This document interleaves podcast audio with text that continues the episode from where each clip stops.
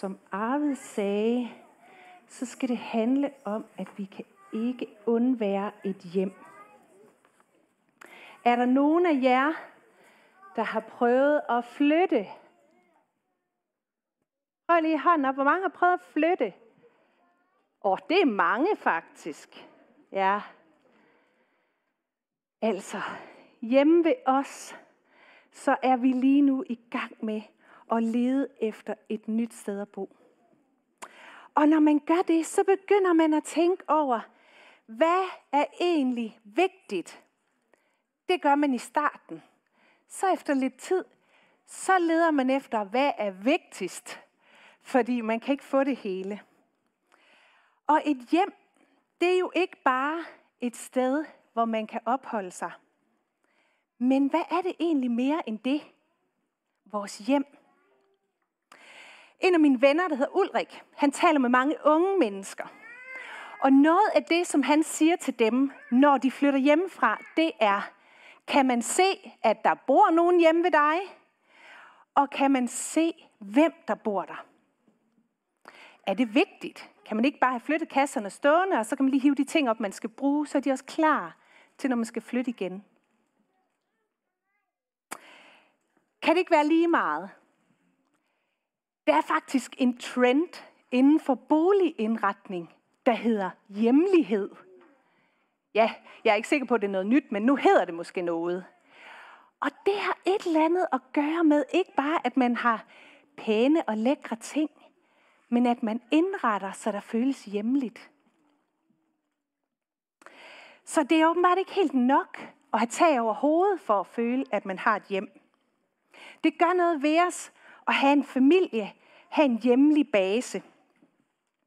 Sådan et sted, hvor vi kan lide at være, og hvor man sænker skuldrene og smider skoene, og hvor vi kan være os selv. Og hvor vi er sammen med dem, som vi holder af, dem vi godt kan lide. Vi skal lige høre, hvad en flok børn siger, et hjem er. Det kommer her på skærmene.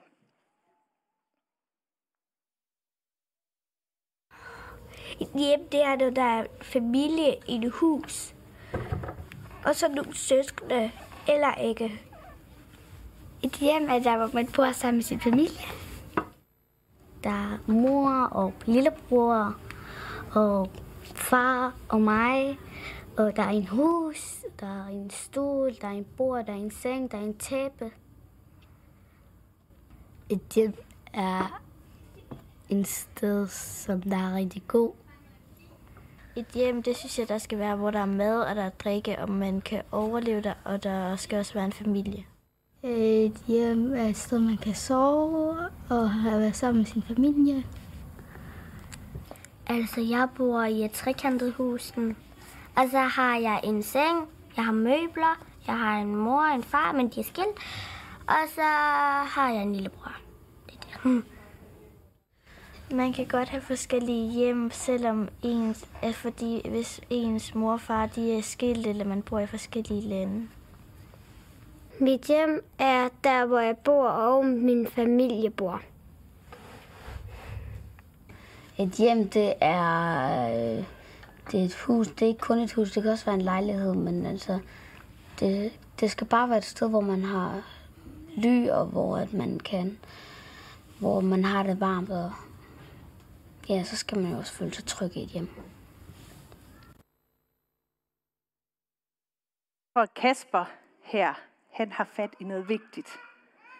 Han siger, at det skal bare være et sted, hvor man har ly, og hvor man føler sig tryg. Vi skal høre om et hjem, en historie her, med en far og to sønner.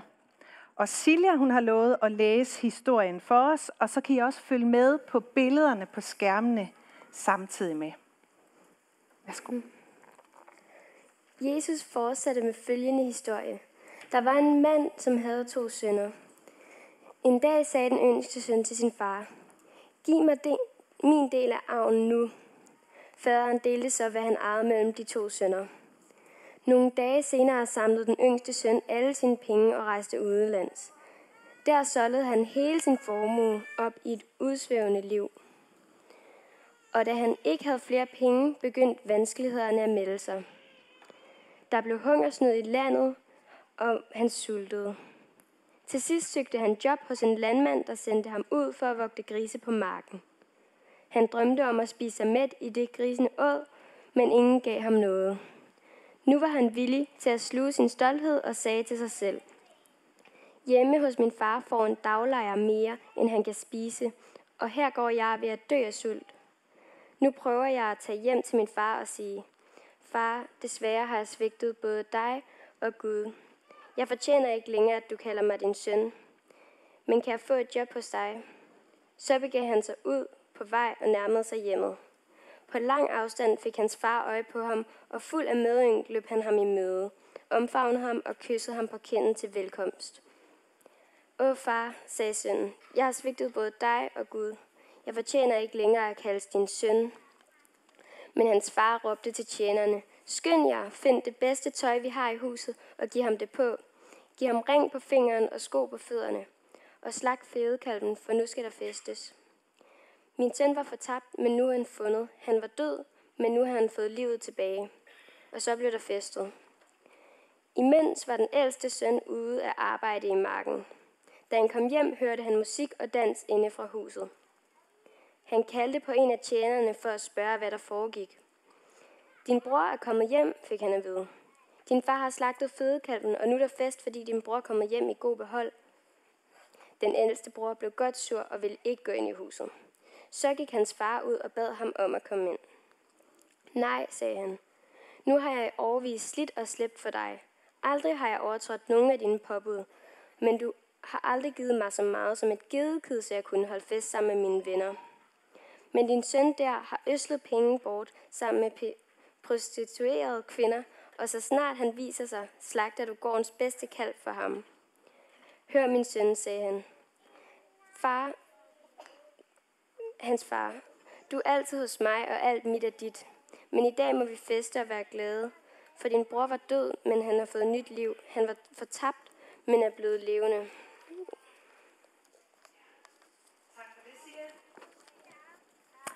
Den her historie, den kalder vi en lignelse.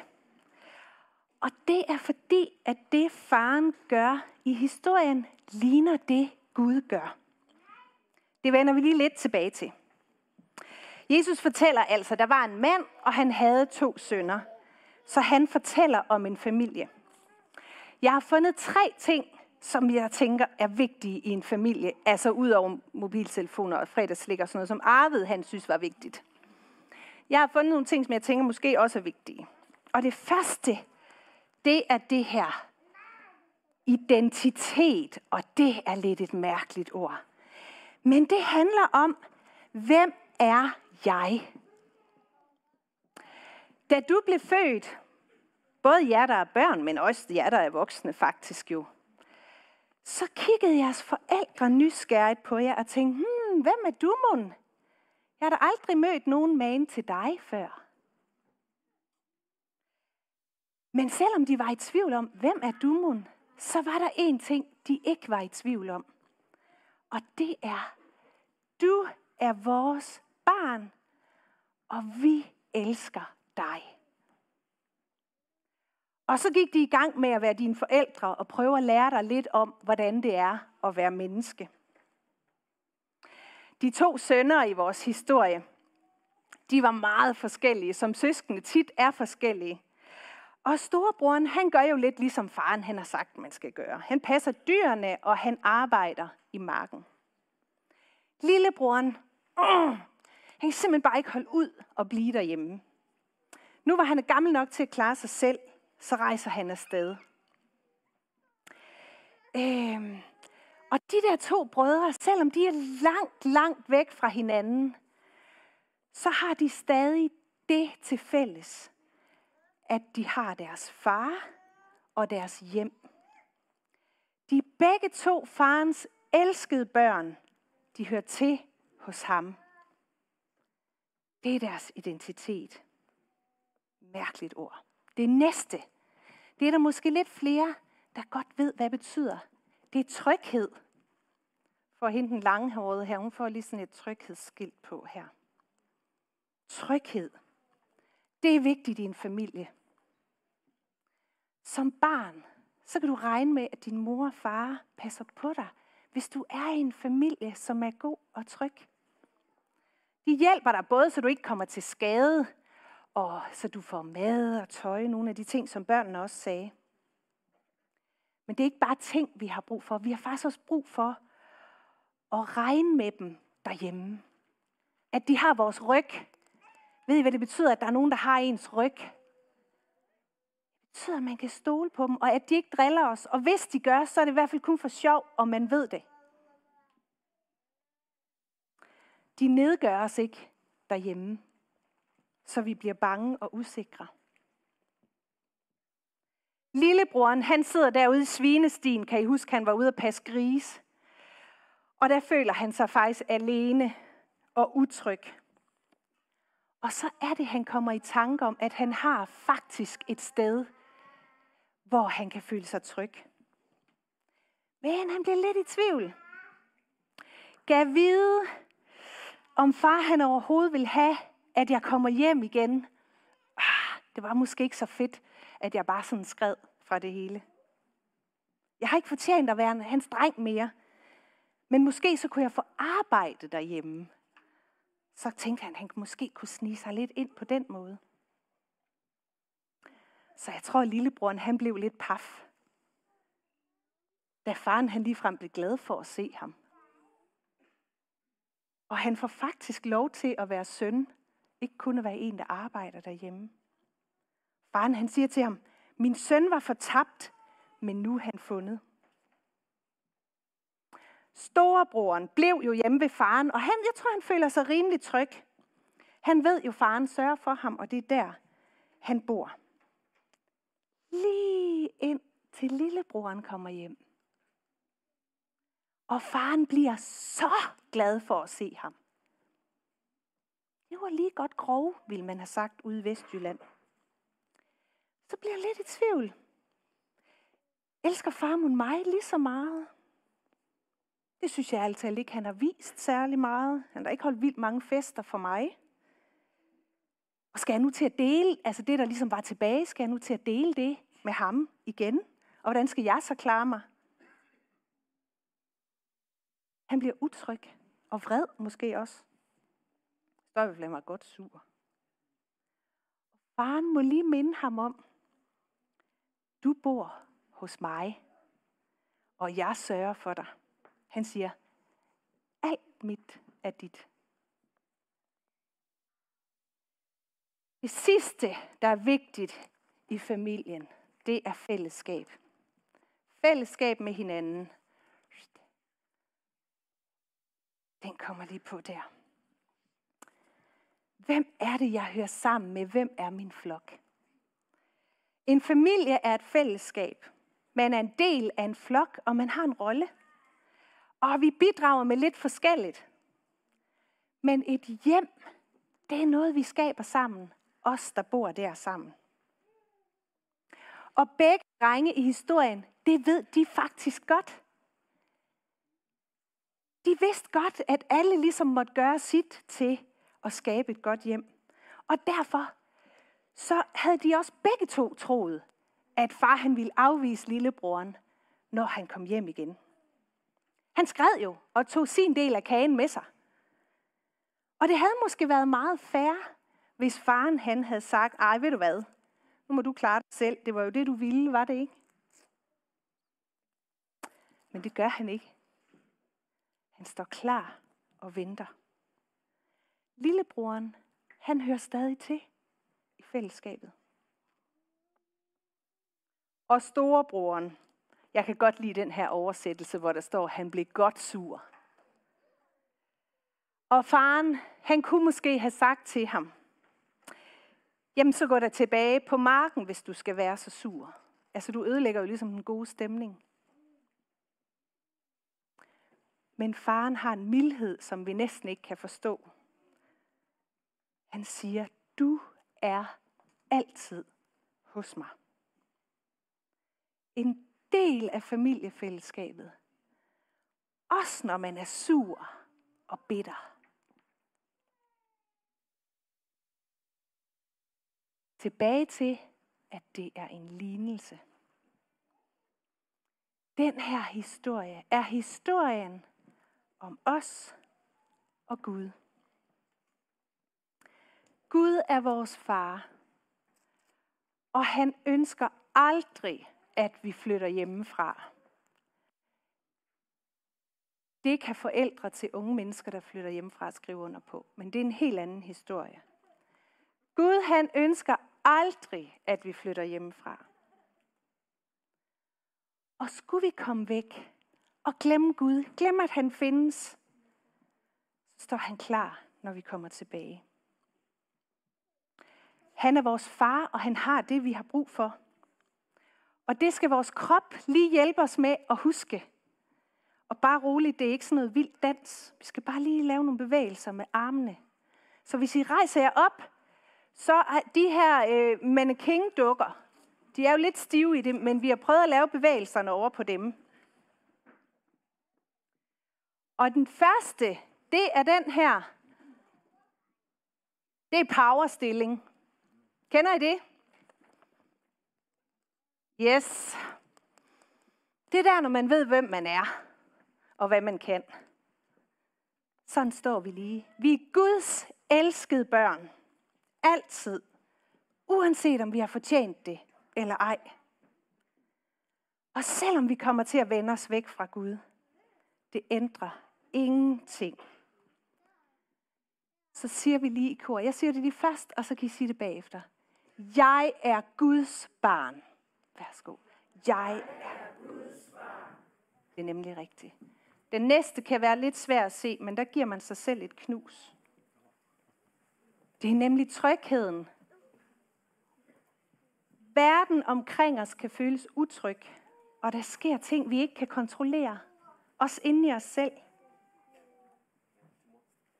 Men Gud vil være vores tryghed. Så derfor siger vi, Gud er min tryghed. Ja. Og det sidste, der skal man lige finde en makker. To og to. Og være klar til at lave dobbelt high five. I kan lige øve jer. Begge hænder. Ja, nemlig. Og hvis man ikke ved, hvad dobbelt high five er, så kigger man lige rundt og ser, hvad nogle af de andre yngre gør.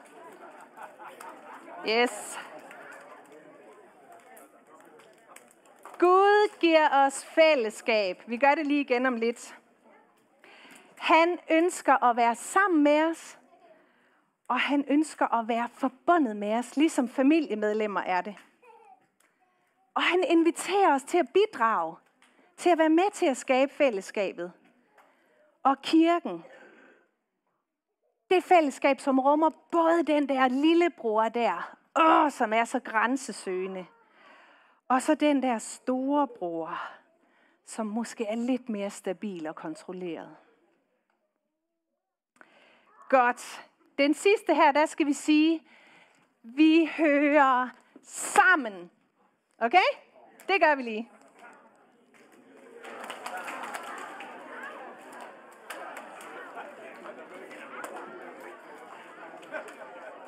Yes, nemlig. Nu tager vi de alle tre. Er I klar? Og oh, det er alt for tidligt at sætte sig ned. Vi skal jo kunne huske det, når vi kommer hjem. Er I klar? Jeg er Guds barn. Gud er min tryghed. Vi hører. Okay, en gang til. Powerstilling. Jeg er Guds barn. Gud er min tryghed. Vi hører sammen. Ej, hvor er I gode. Så må jeg gerne sætte jer ned.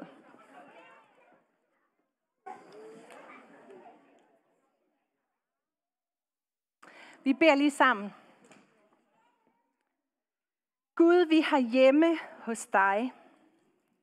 Mind os om det, når vi glemmer, at du er der. Amen.